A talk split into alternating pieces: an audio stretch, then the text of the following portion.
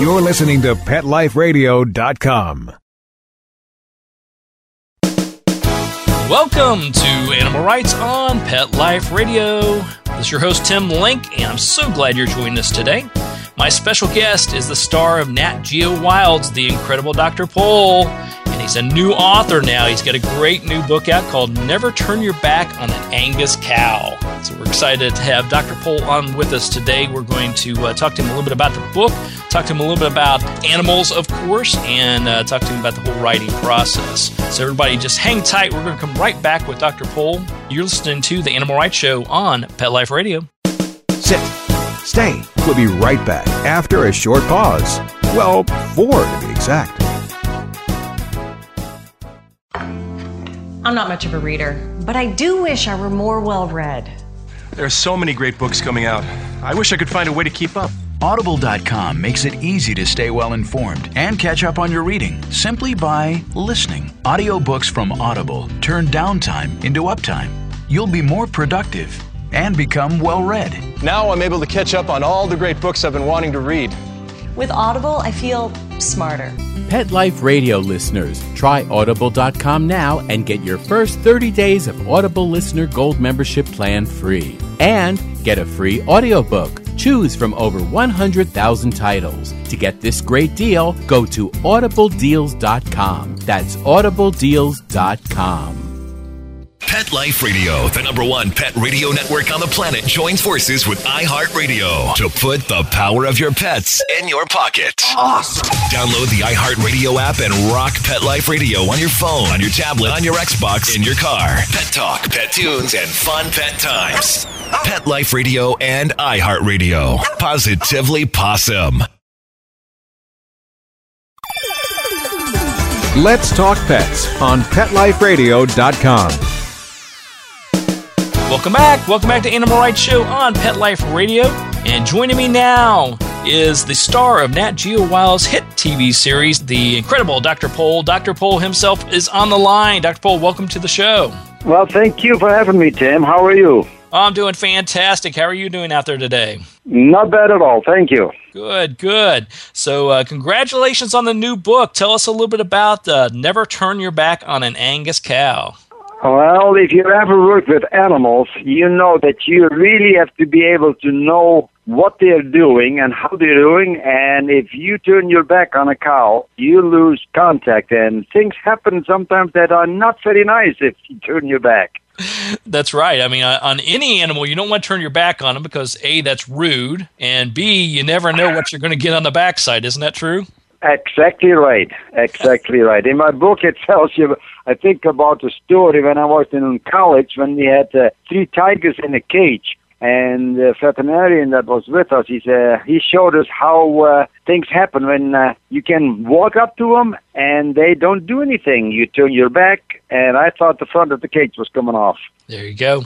And did he give an explanation why that is? That's because when you look at an animal, they don't think that you are actually threatening them, but hey, they take the easy way out. If you look at them, they figure that you know what they're going to do. You don't look at them, then you're easy prey. Ah. So they turn back. So when you're looking at them face to face, you're having that connection with them, and their uh, their guard Yep. is sort of level, not uh, you know guard is down, and they're not uh, worrying about any uh, anything Right. you may do. Right. I was working with a uh, rodeo outfit in my practice for many years, and to be honest with you, I learned a lot over there. And uh, no, these bulls, these rodeo bulls, they live in the life of Riley. You know, all they have to do is work a little bit, eight seconds to get the cowboy off their back.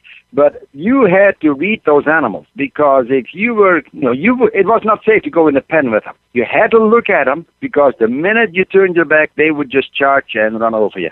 That's very interesting. And you think it's because that's just their nature, or is it more of the fact that uh, they're in that environment where they know that uh, they need to get rid of the person that's in the uh, in the uh, corral or the stall with them? Yeah, actually, they were taught to get rid of the person. Period.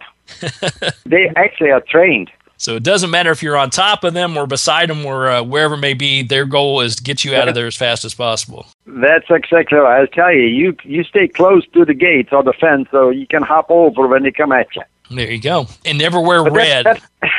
I don't know if they're colorblind or not. It doesn't make much difference. I think they can understand who's what a human is. You know, he stands up straight on two legs. That's the guy. so go after him where he's dressed up as a clown or in red. It doesn't matter. Just go after him. doesn't make any difference. So, is there a, uh funny story around this particular uh, title? Never turn your back on an Angus cow. Have you had a uh, close encounters with Angus cows? Yeah. Actually, in the first episode of this new show that started, we had to pull a calf on uh, an Angus heifer. And uh, you can see how wild they are. You know, many times I do not put them in a chute when they try to pull a calf because I don't want them falling down in there, so they're in a pen. But many times you have to put two ropes on these animals in order to uh, quiet them down enough to work on them. And so you fasten the ropes onto people hold on to the Well, ropes, or they fasten down? yeah, you, you know, you put yeah, you put a rope around the neck and then tie it to the fence. And many times that's not enough because these ropes are nylon; they stretch a little bit, and they are not very easy to uh, really tighten them up. So actually, you put two ropes on them, cross tie them, as you could call them, so they uh, really do not uh, flip back and forth that much. So it holds them stable long enough for you to go in and, and do your work. Yes, yeah. And once you start pulling, you know, and you can see that it was last Saturday on the, the first show of the, the next season here, where once you start pulling and, you know, they are busy pushing the calf out, then they'll be quiet. But until you get everything in place and start pulling, they uh, are not very tame. Ah, so do they And feel? that's an, under- Yeah, an understatement. I- I, can imagine. Yes. So, so um, do they feel uh, at that point? Do they feel threatened, or are they just unsure about what you're going to do until you get them in place and get them calmed down? No, they never are calmed down. It is just that you have confined or tied up good enough that you can work on them, but the minute you take the ropes off, you better be uh, prepared to go over the fence very fast. Ah, got you. So you have the, the upper hand on them for a short period of time until you get the, that calf out, and then you're uh, then you better get out of there pretty quick. Exactly right. Many beef farmers, you know, they will have to, when a calf is born, they have to do something to the calf, vaccinate it, put an ear tag in. And I know farmers that actually come with uh, what they call a round bale feeder. It's a metal contraption where they put those big round hay bales in, and they carry it on the front of the tractor, put it over the calf so that they can climb in. They put an ear tag in the calf and vaccinate it, and then climb back over and pick it up because mom is on the outside trying to get in and get to them. And another show that was also where uh, I had to work on a calf, and uh, that was inside the pen, and the the mother was on the other side, the cow was on the other side, and she was just banging the gates trying to get to the calf and protect it. Now, after all these years of doing this, does that still uh, heighten your senses, or are you sort of immune to it now, knowing what she's going to likely do? No, you're never immune to it, except that uh, because they always will will do something different. So you have to watch them very closely. The main thing is, you know, I am at least knowing that I can expect the unexpected, and you're prepared for that. Because if you let your guard down at any time, that's when all the trouble starts. I would assume. That's exactly right. Yes. Now, you've worked with uh, obviously uh, all kinds of farm animals and uh, domestic animals. I mean, I, I won't ask you to list them because we'd have a two-hour show instead of our normal one. Yeah, but is right. there, but there is a looking back at all these years of working with the animals. Is there an important lesson that you've learned from the animals? If you had to pick one lesson that you've learned from them, which would it be? Yes. The main thing is when you come up to a strange animal, do not come up and reach for them. And it can be a cat, a dog, a cow, a horse, doesn't make any difference. If they don't know you and you walk up to them and reach for them, that is already threatening for them. So the main thing is just walk up to them, let your hands hang by your side, and let them smell you. It only takes five seconds. And they say, okay, that's a human, but he's fine. And then you can touch him and then you can work with him. So always let them approach you and make sure that they, you get the uh, sort of the paws up or the hoofs up sign, the thumbs up. Yes. And uh, once Yes. they know you're okay and you're not threatening them, then then you're good to go. That's exactly right. Yeah, I think it's good advice because it's natural when you're seeing an animal, especially if you have a love for animals, which uh, I do and you do, of course. Yes. It's natural to reach your hand forward, just like shaking a person's hand. You're reaching your hand for Yeah. the animal first. Yes, and that is many times not the right thing to do. They have to come up to you and smell you, And then when they actually say, okay, you're fine, then you can just either squat down and pet them or reach out. It all depends how big they are. But let them do the first smell introduction or whatever, and then you can work with them. That's good advice. Good advice. So let's talk a little bit about the book, uh, Never Turn Your Back on an Angus Cow My Life as a Country Vet. What inspired you to write the book? That was the show because the show was such a huge success that many people told me, You should write a book. You should write a book. So that's what we did. You wrote a book.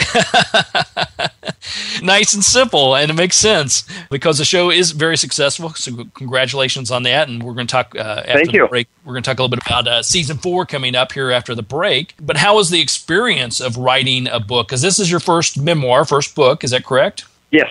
Yeah. How was that whole experience as far as writing it, you know, putting it together, telling your story? I know it was co-written by uh, with David Fisher. Right. How was that process? David- Did you enjoy it or the challenges? Well, yeah, David Fisher is an author out of New York that has had many bestsellers on the New York list, and uh, he saw the show and he thought that it was very interesting if uh, he could actually. But he did. He came out and he let me talk in the tape recorder for about 25 hours. And he says, that's enough. And so the book is written like I am telling it without the accent right. but but uh, yes, so yes, he actually typed it up while I sat there and just you know talked in the tape recorder. Amazing. And how long was that process? Because I'm assuming you obviously didn't talk for 25 hours straight. Did it take days or weeks or months to put it all together? That was five days. Five days. That is amazing. Yes. And so you talked in Yeah, a five- recorder. you know, it, yeah, I was talking in the recorder, 25 hours over five days, and then uh, you know we went back and forth a couple times with you know we yeah this is uh, different and that's different, and uh, finally that's how the book came out. Wow, that's a, that's an amazing process. Did you find that uh, fascinating to do that, or was it more just like having a conversation? How did you find that whole process?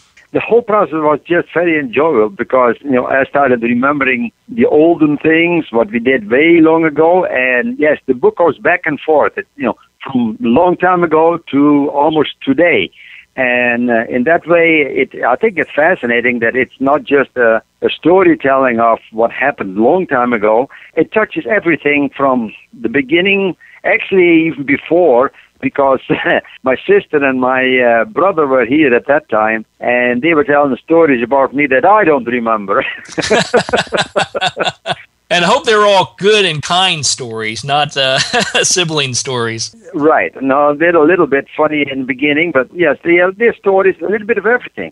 You know, our job is not always uh, very funny and nice. There's a lot of sad things too. Yeah, exactly, exactly. Well, we're going to uh, take a quick commercial break, uh, then come back and continue our conversation with the incredible Dr. Pol after these messages. Everybody, hang tight. You're listening to the Animal Writes Show on Pet Life Radio. Sit. Stay. We'll be right back after a short pause. Well, four to be exact.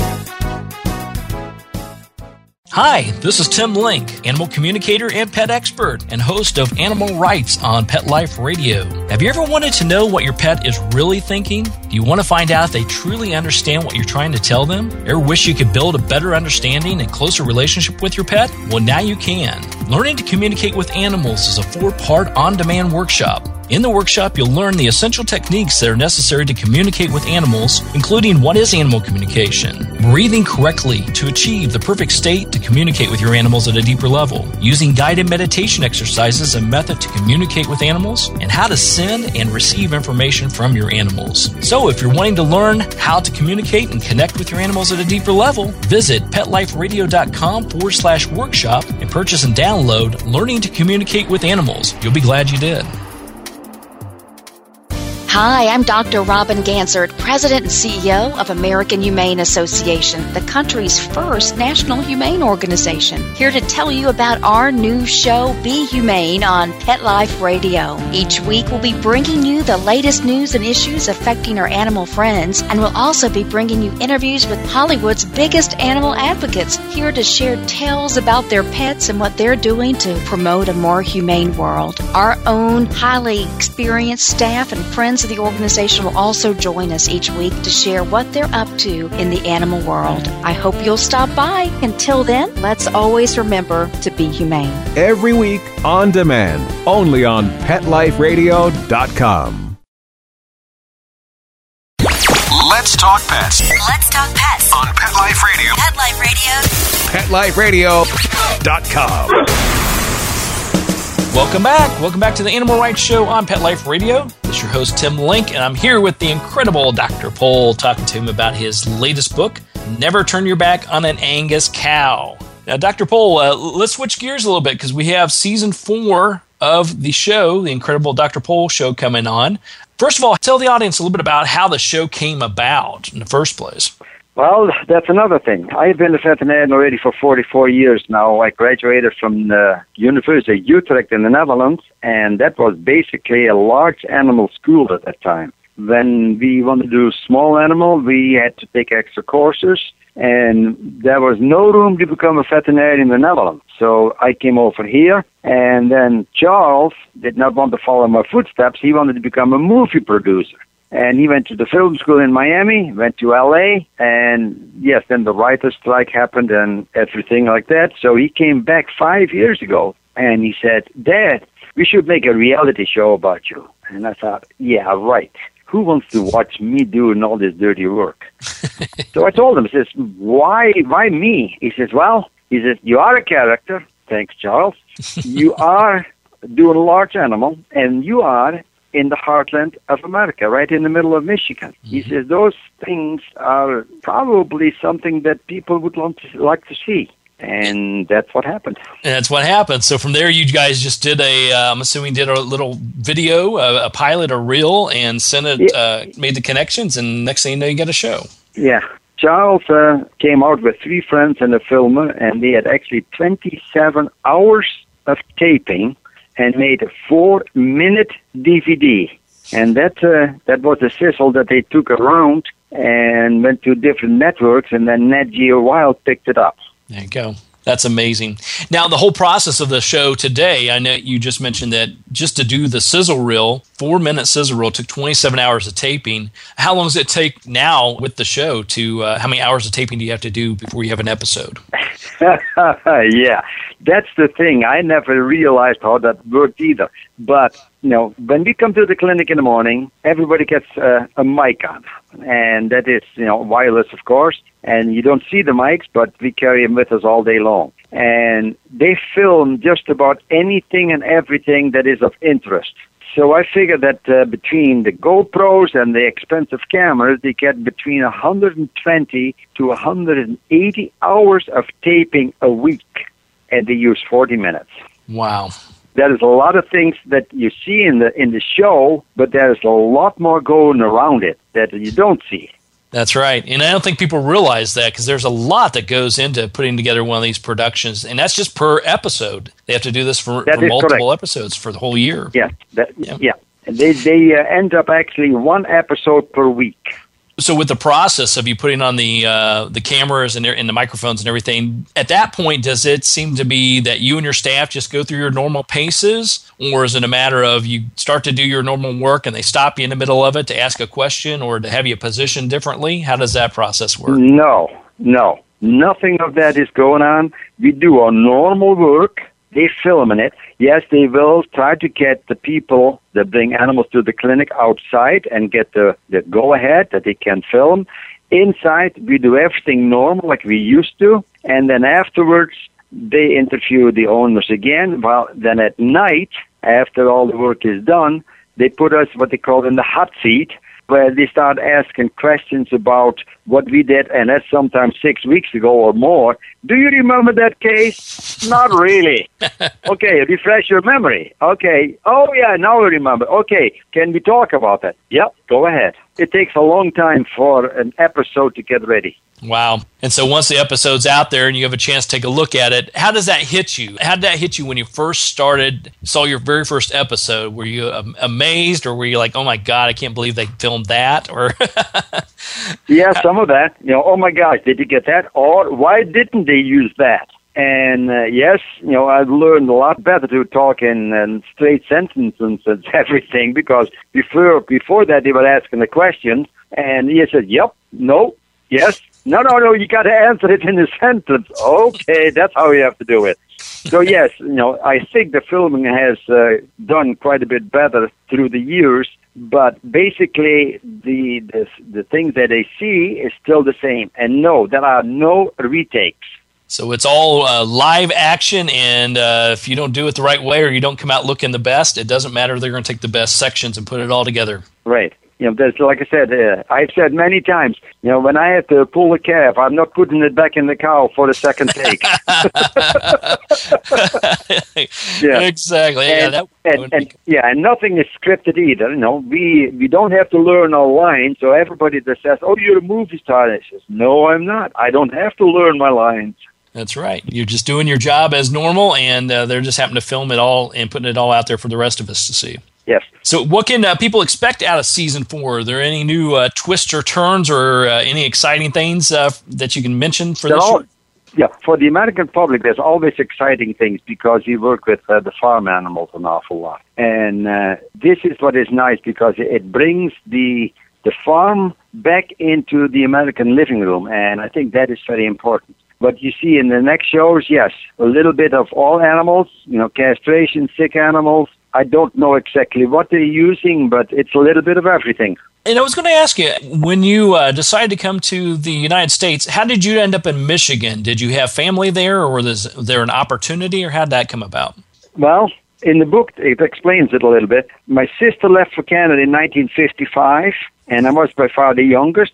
So I wanted to get away from my parents so they wouldn't have to take care of me for a year so they could come to Canada. Well, on the, if you have North America on one page in the atlas in the Netherlands, then Michigan and Ontario is very close together. Mm-hmm. Yes. I didn't look at the scale, of course. uh, but so, yes, there was a chance to become a uh, exchange student to Michigan. And that was at the time the Michigan Council of Churches, that is now the Youth for Understanding. And uh, when I came to Michigan, I came to Mayville where Diane was, and uh, then when I went back to the Netherlands, the first thing they told us, you want to become a veterinarian, that is fine, but if you want to practice, forget it. We were sitting with 300 people in a room built for 100, and uh, everybody wanted to become a veterinarian, but out of the dozen friends that you have in college, there's only two that got into a practice and I'm one of them. And uh, so I thought I was going to go to Australia and New Zealand, but Diane and I kept writing. And when we got married, about six years after we met, we uh, came back to Michigan. Wow, fascinating, fascinating. And even though the, I agree with you, I grew up in Indiana, so I'm original Midwestern uh, boy myself, and yes. I live in uh, Georgia now, and there's plenty of farms and horse farms and things of that sort around here, but you don't see them that often. I mean, it, and you don't have exposure to them. I would say a majority of the people don't have exposure to them like it used to be. No, you got to get off the highways. You know, you got to go through the byways in order to see all that. And you know, most people go through Georgia to Florida, so they always stay on the highways. You know. that's right. That's right. So they got to get out and see a little bit more of it. That's absolutely yes. true. Yeah, and I always find it fascinating, especially when you're talking about farm animals. I, you know, I've lived around farms and worked with farms and worked with uh, farm animals myself for quite a while, and uh, it's a different type of uh, connection, a different type of work. And like you said, so in the in the book, you know, a lot of this is the farm animals are not the pets; they're the livelihood of the farmers. Right. Right. You know, but there again, you know, in all my clients, and because I've worked uh, in a couple different practices, we started this practice 31 years ago here in Weidman. I have only had one farmer that really was beating his cows, and I got in his face, and he was a lot bigger than I was, but I didn't care.